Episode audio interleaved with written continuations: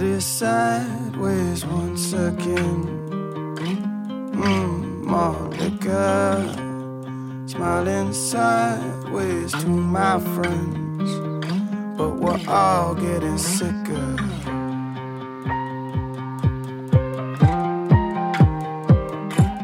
Hey guys, welcome back to Block Channel. We're back for episode 49. We're so close to episode 50. I just realized that seconds before this episode began what number of this episode it was, because I forgot. I always forget right before the episode starts. But we're so close. I don't know who episode 50's guest will be, but hopefully it's somebody really awesome. So I guess I'm going to have to like align with who that person's going to be right after the show ends. But we have a very cool show for you today. We're going to be having a conversation with one of my advisors, one of my friends, and I kind of consider him a mentor. He's been helping me a lot as I've like gotten started in kind of the VC and sort of like, you know, investing like part of like the crypto space over the past like year. His name is Kevin Zhao, and he is a founder of Galois Capital. And he also does some OTC stuff, some other really cool stuff in regards to like trading in the space. And he's just a very, very smart man. He has a very interesting background, like I think like myself as well. And so we're going to just like kind of just pick his mind and just hang out with him for a little bit and just chat and see what he has going on and learn about him and his initiatives. But first, I'm joined again this week by Dimitri Ferguson. Dimitri, do you want to go ahead and introduce yourself to the audience for the 49th time? Yeah, 49 times. I'm still Dimitri Ferguson. Still the founder over at the Bitcoin Podcast Network and co-host of the amazing Block Channel. And back again, get to know me. It's 49 times now. So. Oh wow, man, we are just getting up there. We're over there. Oh man, soon we're gonna be at 100. That's wild. There's like seasons. Like you can download this. You actually get syndicated. That'd be like a sizable like weekend worth the content. You need like 7 seasons, right? You get syndication, right? You just get syndicated at some point. Oh, you're right. I'm so close. I liked season Batman. That was my favorite. Oh yeah, season Batman was one of my favorite ones. Yeah. That one was great. That was sponsored by Zcash. That was a good time. Oh yeah. So what we're gonna be talking about today? We're gonna be talking to Kevin. So before we get started, let's the audience just go ahead and get an idea of who you are, Kevin, and tell us a little bit about your background before you fell into the crypto space, and how did you tumble your way through the Bitcoin bears and bull markets to get here with us? Yeah, definitely. Well, you know, first, really appreciate you guys having me on the show.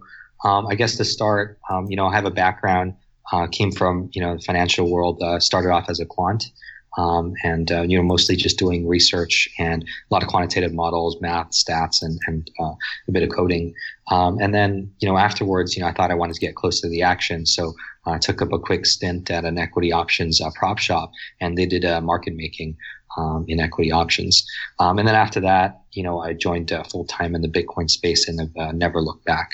I first, you know, came across Bitcoin in 2011, and I was still a quant at the time. But, you know, when I read the white paper, I thought this was, you know, really some mind-blowing stuff and really could help shape the future. So, you know, really captured my imagination and my interest. And, you know, religiously every day, when I wake up, before I go to bed, always check the markets and crypto. You know, always follow Bitcoin for now almost over 7 years now. And then, you know, when I was first starting off, you know, there was only Bitcoin. There wasn't any of these altcoins. You know, everybody was just still talking on, you know, Bitcoin Talk. And you know, GPU mining was just starting off. I think ArtForz was the guy who first wrote the GPU miner for Bitcoin. And, you know, it's been really long and in some ways arduous, but also very exciting journey in this space. Has a lot of ups and it has a lot of downs. You know, I first, you know, for the first 2 years, I was mostly just trading my own portfolio. And by trading, I mean mostly holding long every once in a while, you know, trying out new ideas, that sort of thing. And then after 2 years, I joined Buttercoin, which is one of the, I think, very early Bitcoin exchanges. It was the second YC company for Bitcoin, the first being Coinbase. And, fortunately for Coinbase, they did a lot better than we did. But this is, during the time that there was the huge, sort of like bubble up in 2013 up to like 1,000, 1,100. And then over the next 2 years, it just completely crashed, right? And it was a long and cold winter. And a lot of crypto companies were belly up, including Buttercoin. But then, what I was doing for them, I was basically running their OTC trading desk. And, after that, with that experience, and my equity was zero, went over to Kraken and ran their OTC. Good old Jesse Powell. Good old Jesse. Yeah, Jesse's an awesome guy and a great boss to work for. We worked for him for about 2 years at Kraken. This is still, the first part of it, first year was still the bear market. This is a very long bear market. And, I think there was that quote by like Elon Musk or something where he's like, running a startup or being in a startup, is like chewing glass and staring into the abyss. And we've definitely had our fair share of that, both at Buttercoin and especially in the earlier parts of my tenure at Kraken. After 2 years doing OTC trading for them, running their desk, decided about, it's about time to go set up shop for myself. And that's basically the genesis of Galois Capital. And we basically focus on two different things. The first is OTC trading, and the second is algorithmic market making. So, we started putting together this fund end of March last year. And then, through setting up the fund, getting bank accounts, getting exchange accounts, building out the tech and the infrastructure, we finally launched the fund January 1st of this year. And, unfortunately, this year has been a bear market, but fortunately for us, the nature of OTC trading and these, fairly market neutral type strategies is that we're not impacted that much. Obviously, everybody, the trade sizes notionally are bigger during a bull market. So it is more lucrative during a bull market, but a bear market is still okay. A flat market is generally bad because nobody's trading. So we fared pretty well. And I think we're probably one of the few funds from 2018 that is net positive on our returns for investors. So investors are pretty happy about that. That's sort of, my journey and, just sort of like a summary of what we do at Galois.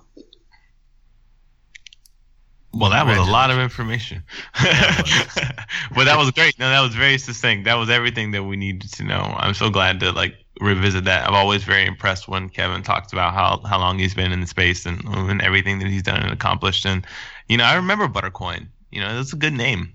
You should have just made it to just butter. You should just bring it back. I like it. But it's spelled like BUTTER to fit in with the millennials. Honestly, I thought it was kind of a bad name because this was around the time Buttcoin was getting popular. Everybody was hating on Bitcoin, right? So there's the Buttcoin and we're Buttercoin. So I don't know. I think the reason we even went with that name was because I think that domain was available and we just don't want to pay that much. We're a lean startup and we're just Buttercoin. And that's the name of the thing, so that stuck with it for a while. Maybe in retrospect, not the best name, but it was what it was. Do you have PTSD from the bear market from 2000? Sorry, that was a very tough time for everyone. I mean, I was broken in college at the time anyway, so that was not new to me. But for everyone else, that was very close and personally indebted to the ethos and the narrative of Bitcoin and stuff at the time. It must have been a tough period to ride it out. Where did you draw the power and the strength to carry on and to pull through all the way up to this point and not get wiped out? To be honest, I think by that time it was already okay for me because I saw the sort of bubble up to $36 and then all the way down to $2. And I think in percentage terms, that's even worse than the 2013 bubble. So that was sort of, my experience with my first full-fledged bear market. I was thinking maybe I was completely wrong about Bitcoin. I was, losing sleep. I'd lost pretty much all my money at that point, right? I mean, 63, 36 to 2, and I was just thinking maybe I should, just sell some just to recover at least some money, right? And just not lose it all. But thankfully I didn't. But I think after going through that swing, I think the next one, I think there was a smaller bubble in between, which was up to like 260 or 250. Yep. So then that was the second bubble. And then the third bubble was this 2013 bubble.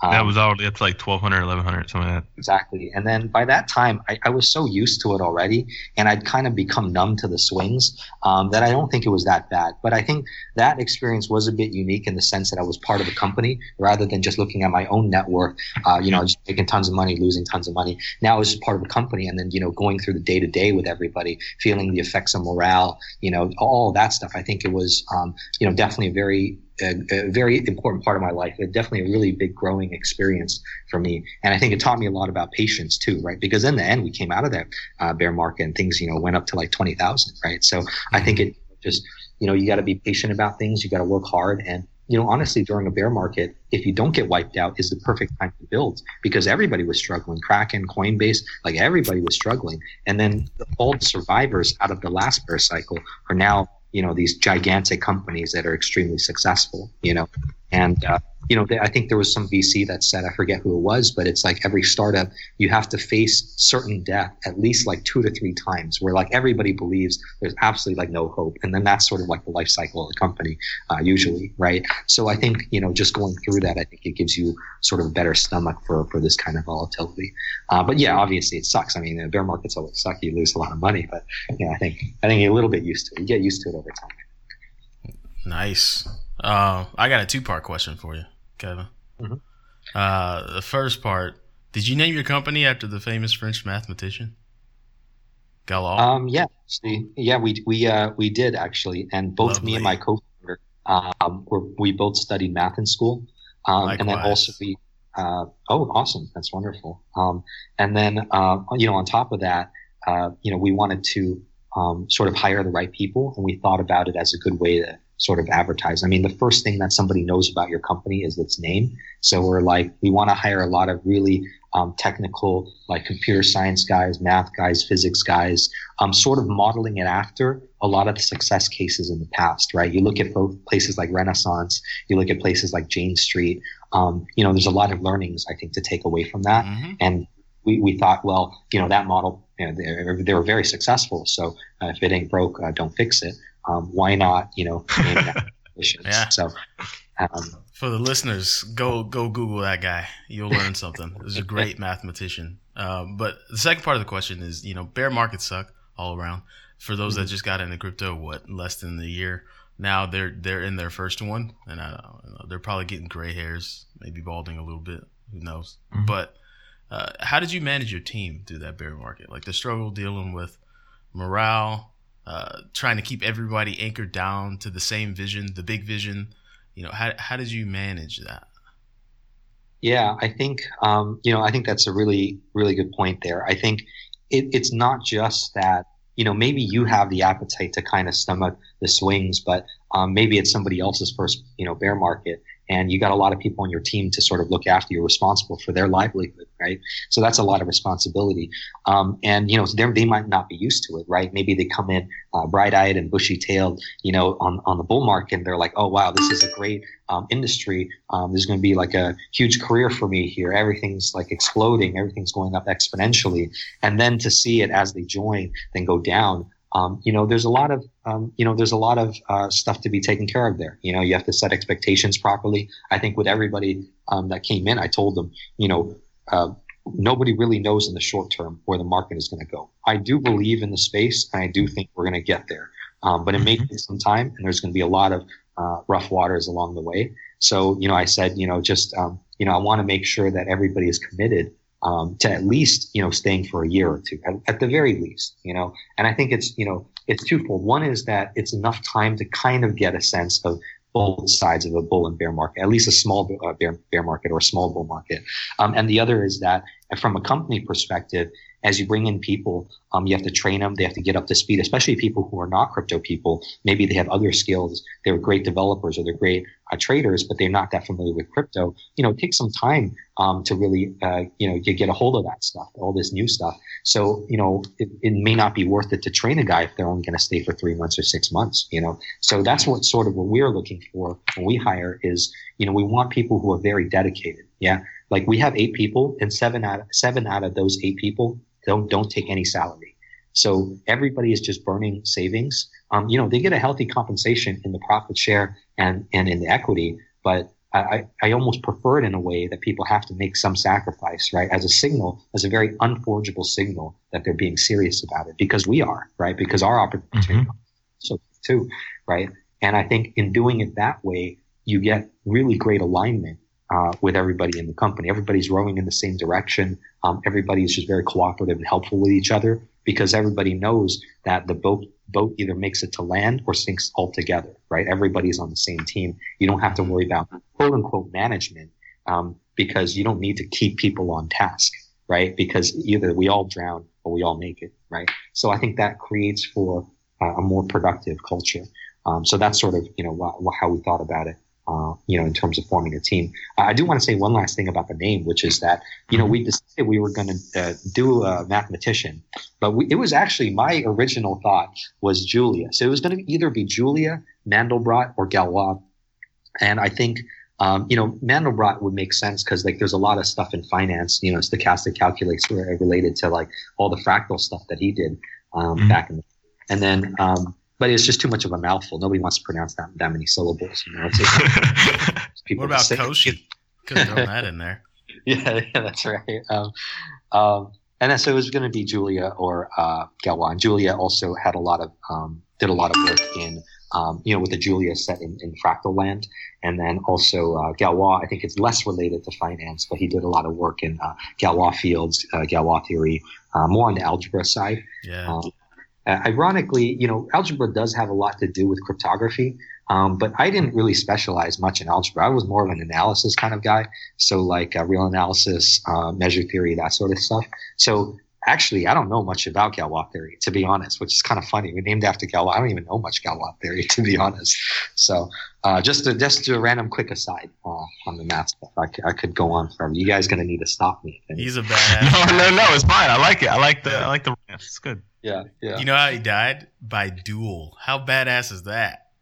It's not really badass, actually. It's kind of dumb. I would not duel somebody, but that's bad. Yeah. You know what's is that in a way it's really bad to name it after Galois because Galois didn't live beyond 20. He died in his when he was 20. So it's like don't die by 2020 now. That's what I'm saying, right? Are we just gonna have fun? Maybe that's not a good name, No. Yeah, whoops, But yeah, it was kind of stupid. Dying in a duel was kind of stupid. They had different mores and sentiments back then. Yeah. So eloquent when you explain things, Kevin. Oh, I appreciate that, man. That's really yeah.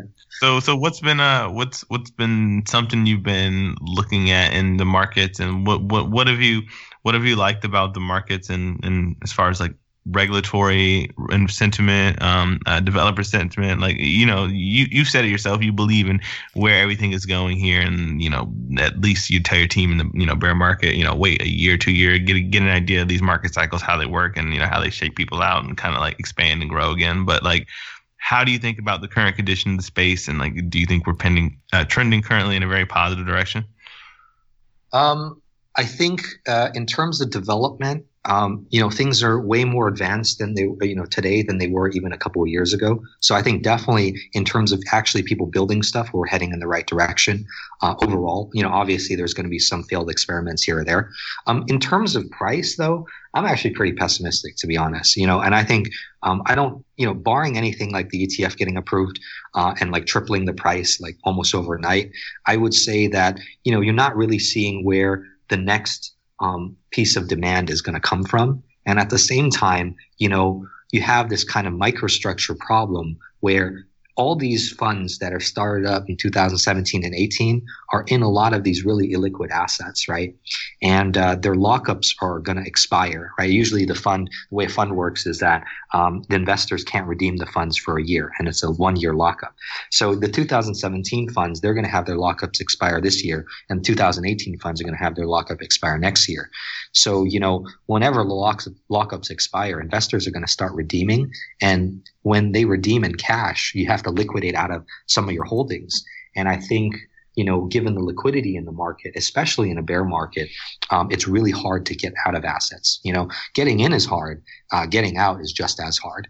And I arguably getting out is harder because if you went into ICOs, there's just a fixed price that everybody else gets in at, right? Liquid as hell. Right. It's fairly liquid, right? But getting out, you know, there has to be a market and there has to be some appetite to buy those coins from you. There has to be someone else on the other side. And in a bear market, that's just tough, right? Market's going down and spreads are getting wide and order books are getting thinner.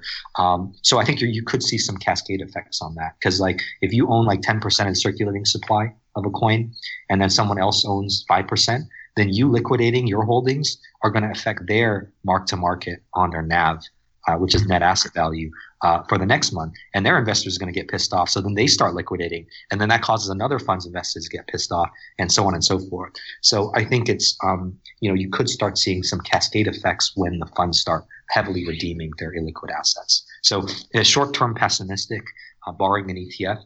Long-term, this is like a perma bull. You know, after four bubbles, but you know, Bitcoin and crypto is still here, and it's higher than it ever has been, at least within any 3-year rolling window backwards. It's always been higher, right? So yeah, long term, still very positive. Yeah, and we're still like waiting for like the scalability for dApps and individuals, and kind of the trend that I've seen is a lot of folks that did ICO and stuff, they are building their projects, but they're also waiting for like other concurrent projects, say like Aragon working on governance stuff or another company working on like state channel stuff, or they're working for all these little modular pieces to come together for them to like actually like do what they're going to do next. So they're like 6 months out. So recently, myself personally, I found myself being still very bullish on the space, but more so on companies that are building the infrastructure and utility, middleware, things like that, you know, on the equity end, but also more so on like the launch of like new public chains and like assets that are going to bring more liquidity that have some sort of novel semantic like utility that like I think is a decent technology. Because those sort of act like steroids that like kind of get new sort of like speculative investors and retail interested. Whereas like if you actually have something of decent utility and it's like another public chain asset, like that's a way to like have a quick like sort of infusion and another way to be more performant compared to like other sort of maybe funds or like firms that you're competing against. So, you know, I think it's really the ball game is like, you know, as you said, like switch, people are like thinking about things strategically, looking at their redemption periods and stuff that are coming up, looking at where they need to put their money, and everyone's just sort of being really kind of apprehensive and sort of like everything's just on ice until, you know, the volume is there and the volume continues to grow, but the prices are saying like otherwise, and because no one's really concentrating their wealth because like so much money keeps coming out as quickly as it's coming in. But that's sort of been my perspective. Yeah, definitely. Yeah, I agree on that, especially about the point about infrastructure, because it's like you have all these apps, right, that are sort of waiting for scaling on, let's say, Ether, right? And at, you know, the moment that they come out with like proof of stake and sharding and contingent on it working, that frees up you know, this congestion problem, the CryptoKitties problem, it's driving up the gas costs, right? And then it makes a lot of other things possible where otherwise they would get priced out, right? Like imagine like right now, you know, there's so much congestion, it's sort of like whatever is the thing that's willing to pay the highest fees is pricing out everybody else because everybody else is only marginally willing to pay much lower transaction fees to get those contracts executed, right? But if you drive down the cost massively, like if you look at electricity is used for a whole bunch of different things. Your microwave uses it, your fridge uses it. You know, it can be used for many things because relatively its cost is super low, right? And the marginal benefit for anything using electricity is super high, right? So like it needs to be like that. The transaction fees need to be low enough that many different things can use it and not make it congested. So I definitely agree. There's a lot of infrastructure that needs to be built, but I also think, you know, being a little bit of a pessimist here, that, you know, the real problem is that, you know, you can make a lot more money just running an ICO than doing open source development, right? Like some of course, valuable pieces of technology people are building for free and slowly, and then they have all the incentive in the world to just do an ICO and make money a lot faster, right? So I think that, you know, there's this real problem about, you know, the incentive structure about actually building infrastructure, because that's not fun, right? And it's very dry stuff, but it's necessary. And all these projects are contingent on infrastructure being built, you know? So I think it's a really important piece, but the incentives are a bit wacky right now. I think ICOs just kind of take advantage of that, like that they're toxic and they take advantage. They're not all toxic, but I think they take advantage of the fact that new retail investors kind of want to feel like a part. They're part of what they invest in. Mm-hmm. And that's myself included. Like, I love the fact that I can look at my own little personal portfolio. I'm like, yeah, I got FANG stock in there. Yeah, you like what Amazon's doing? I do too. I feel like I'm a part of it. And I think ICOs kind of took advantage of that vein and ran things a little wild at the end of 2017. So that's my two cents. Yeah, I mean, the market's going to take its course. I mean, at the end of the day, it's because there was such a huge demand for these tokens that people did more and more ICOs, you know? So in a way, you kind of have to give the market what it wants, even if it's not really that rational, right? Because at a level, it is rational, right? The market just sometimes demands weird things, right? I mean, just the market can be irrational, and that just seems rational.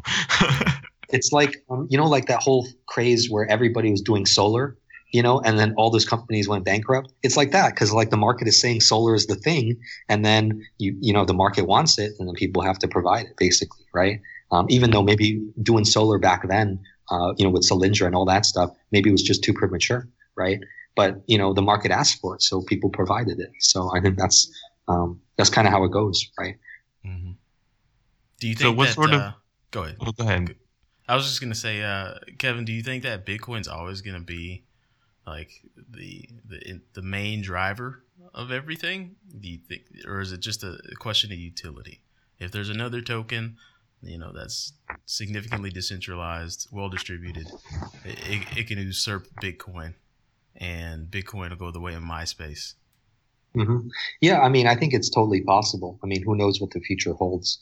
I think the market is pretty fair. And that, Bitcoin right now is over 50% dominance. I think the market is saying we're probably greater than 50% chance that Bitcoin is going to be the one. But that still leaves a lot of room, right? Even 60-40, I mean, 40% is a huge percent, right? Mm-hmm. So I think the market reflects future probabilities. That's how I think about it, right? It's like if you take things out and you draw them out into the future, you look at all the different paths things could take, then the current price is reflective of the expected value of those paths. Right. So, I mean, I like Bitcoin, but, who knows? Maybe somebody could come up with a better Bitcoin.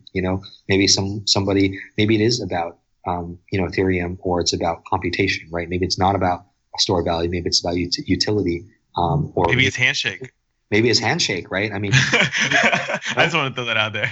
Yeah, totally. Definitely. Yeah. It could be any of those things. Right. The reason I personally like Bitcoin is because I think it's one of the safer bets. We're already in sort of the Wild West, and it's the blue chip in the Wild West. And I just don't really like risk too much. And I think, it's come through a lot. There's the altcoin boom in 2014. There was like MegaCoin, Quark, FeatherCoin, all those guys.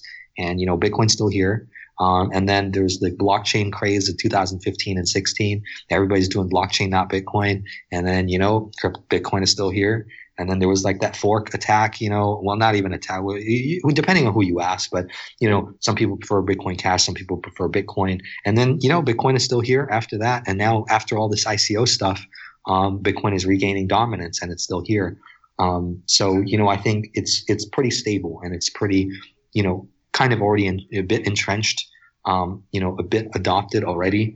With the more merchants accepted than anything else, even though they are getting priced out by higher fees.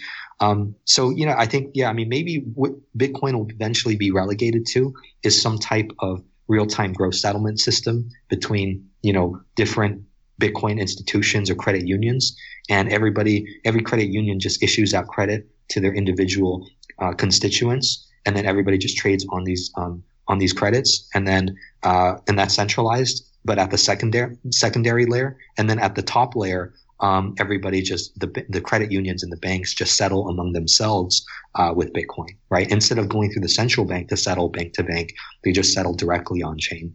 So it's totally possible that in a Bitcoinized world, that really Bitcoin replaces the function of central banks rather than banks themselves, right? So, and then alternatively, there could be some medium of exchange coin, and everybody just uses that for transactions, and then Bitcoin is more like gold, and it's rarely moved around, Or it could just be that, something entirely takes over Bitcoin, and the better medium of exchange thing just starts to accrue more store value properties, and then Bitcoin, it becomes the MySpace. So I think all of those things are possible.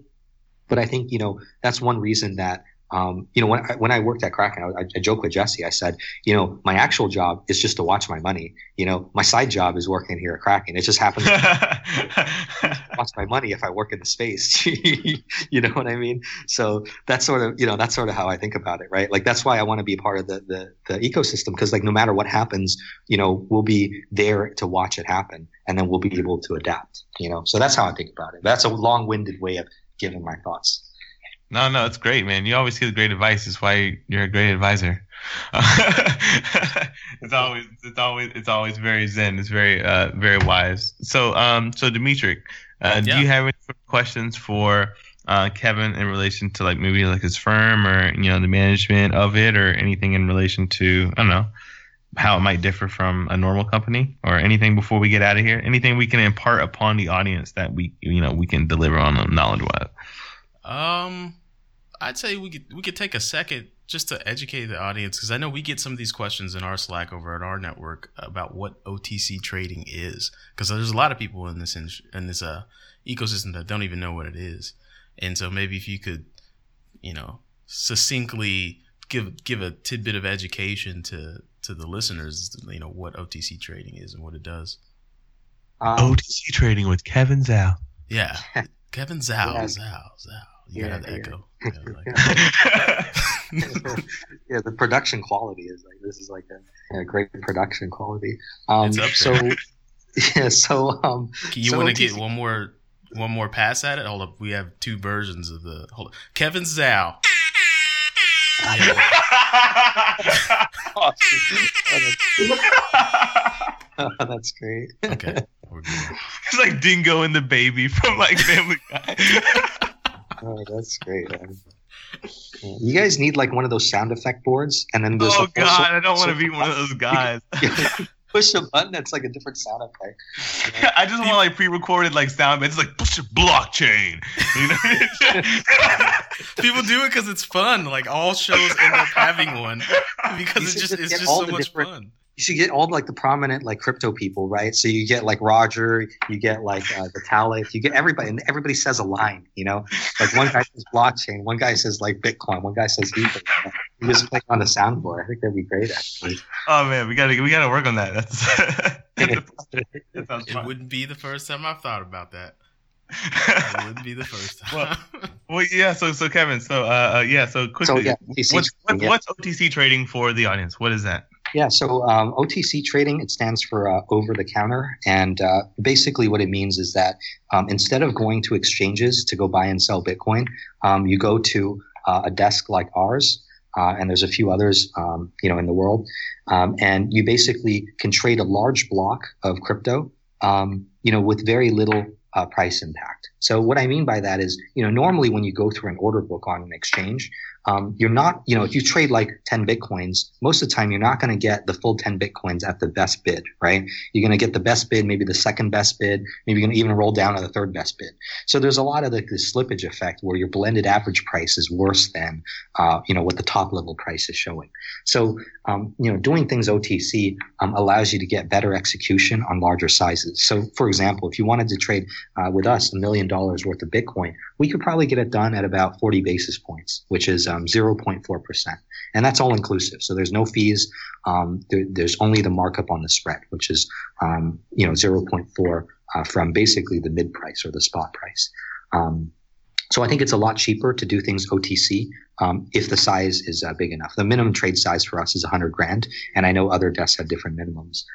So if you're looking to do some, big trade, then, I think OTC is the way to go. For smaller trades, exchanges are just easier, and you're not going to get too much price impact anyway. Do you ever find that large amounts of like OTC trade volumes usually sort of like indicate some sort of like potential like signal for a run up in like price or like a bull run? Or do you think it's really like there's no real correlation there? It really depends. So sometimes and sometimes not. So like I would say most of the time, 90% of the time, it's just happening concurrently. When everybody is like bidding up the market, then everybody's buying from us. When everybody's dumping into the market, at the same time, people are dumping through us. But I think every once in a while, you know, depending on who it is, like let's say it's a very sophisticated counterparty, and usually they, you know, they either have some kind of trading signal or they're just very sophisticated and you know, ahead of the curve, and you see that they're starting to dump, well, maybe then you think in your mind, okay, maybe market is about to downturn. Maybe these guys are ahead of the curve. So I would say that the way that we talk about it is that instead of saying that they're sophisticated, it's synonymous with saying that their flow is toxic. So what I mean by that is, you know, if a miner wants to sell through you, a miner isn't usually speculating on the price. You know, they have electricity costs that they need to pay in dollars. They need to keep the lights on. They have workers to pay. So they're just like every day, if they sell 100 Bitcoin, then that's like, you know, there's not very toxic, right? But like if like, you know, really sophisticated shop, right? Renaissance or Jane Street, you know, they come up to you and say, I want to sell like $5 million worth of Bitcoin. Well, you know, maybe they know what's up, right? Maybe they know something that you don't know. Maybe they're just smarter about their strategies. Well, then that's really toxic, right? So then like, in the first case with the miner, we could just warehouse the risk and wait. We can wait for matching counterflow. With you know the really sophisticated trading counterparty, we have to hedge very aggressively. The moment they sell to us, we need to sell. The moment they buy from us, we need to buy, right? And we need to cover exposure very aggressively and maybe even overhedge our position, right? We're in the former case, we're under hedging, maybe just warehousing some risk on the books. And the latter case, we need to hedge our exposure and then maybe over hedge our exposure to join them on the same side after them. So I think that's sort of, you know, how we think about toxicity and sophistication among the trading counterparties that we deal with. Mm. Did you guys take notes on that, audience? Hope you did. Hopefully they did. That was free advisory right there. But yeah, advice. I'm not your financial advisor. Don't sue. He's not your financial advisor. Don't take anything. Kevin has no idea what he's talking about. I just can tell clearly he's like just rehearse this. It's all a bit. But yeah, so thank you, Kevin. I really do appreciate you coming on to like talk about what you do, and you know, because there's multiple facets like crypto. It's not just people building software applications. There's also people building on-ramps and like actual like, you know, sound trading strategies and like proving to institutional investors and, you know, LPs and folks out there that like it makes sense to have like diversified like assets and like wealth like in the crypto space. And, you know, that this industry is something that's going to be moving forward and that there's a lot more moving pieces than just like I said, software engineering, more than just, you know, writing articles on Medium. It's more than just, you know, there's real company building. There's real value being created here in the back end. And thanks for educating the audience on a little bit about what that's like. Yeah, really appreciate that. And, you know, I think you really put it really kindly, you know, saying that because, you know, at the end of the day, I mean, I just buy and sell stuff, you know. Most other people, they're really doing the building, you know, all the developers, you know, building all these open source projects, you know, they're really taking the space to the, I think, the next level. I just move money around, right? It's just a capital. I try and buy stuff cheaper than I sell it. So, you know, definitely not. I'm not a Jesus figure here. You know, I leave it to everybody. You are moving money from people who are like basically moving their faith in and out of crypto too. So sure. Basically, you're like that vehicle. So you've become fiat. Yeah, it's like a two-way conveyor belt in the system. You know, money goes out, money goes in. We're the conveyor belt, I guess. So I mean, you're the gatekeeper. There's a gatekeeper in heaven. There's a gatekeeper in hell, and somewhere Kevin's there, and he's telling you to sell. No, I'm never giving some trading advice. No way. I just wanted to say something that rhymed. I don't. If anything, you know, people should be buying, but no, really, don't even do that. Just don't even do that. Don't do anything Kevin's saying. Trading advice at all. You should do what you feel like is the right thing to do. But definitely, you know, really appreciate being on the show, man. You know, it's always. Yeah, of course. And hopefully, you know, if these bears don't slaughter us, and if we can ride these bulls into the sunset, you know, come on back here and we'll talk about what happened. All right. That sounds good. Buy an all-electric fleet of Lambos, or maybe we'll all be homeless. You know, whatever. We'll talk about it. Right. Yeah, that's exactly right, man. We're literally in a superposition. It's like Schrodinger's cat, right? But we're like in a superposition between being homeless and driving Lambos. Yeah, we're both. That's the perfect definition of what it feels like. All right. Well, thank you very much, Kevin. Appreciate your time, buddy, and you have a great evening. Yeah, really appreciate it, guys. Yeah, you take it easy.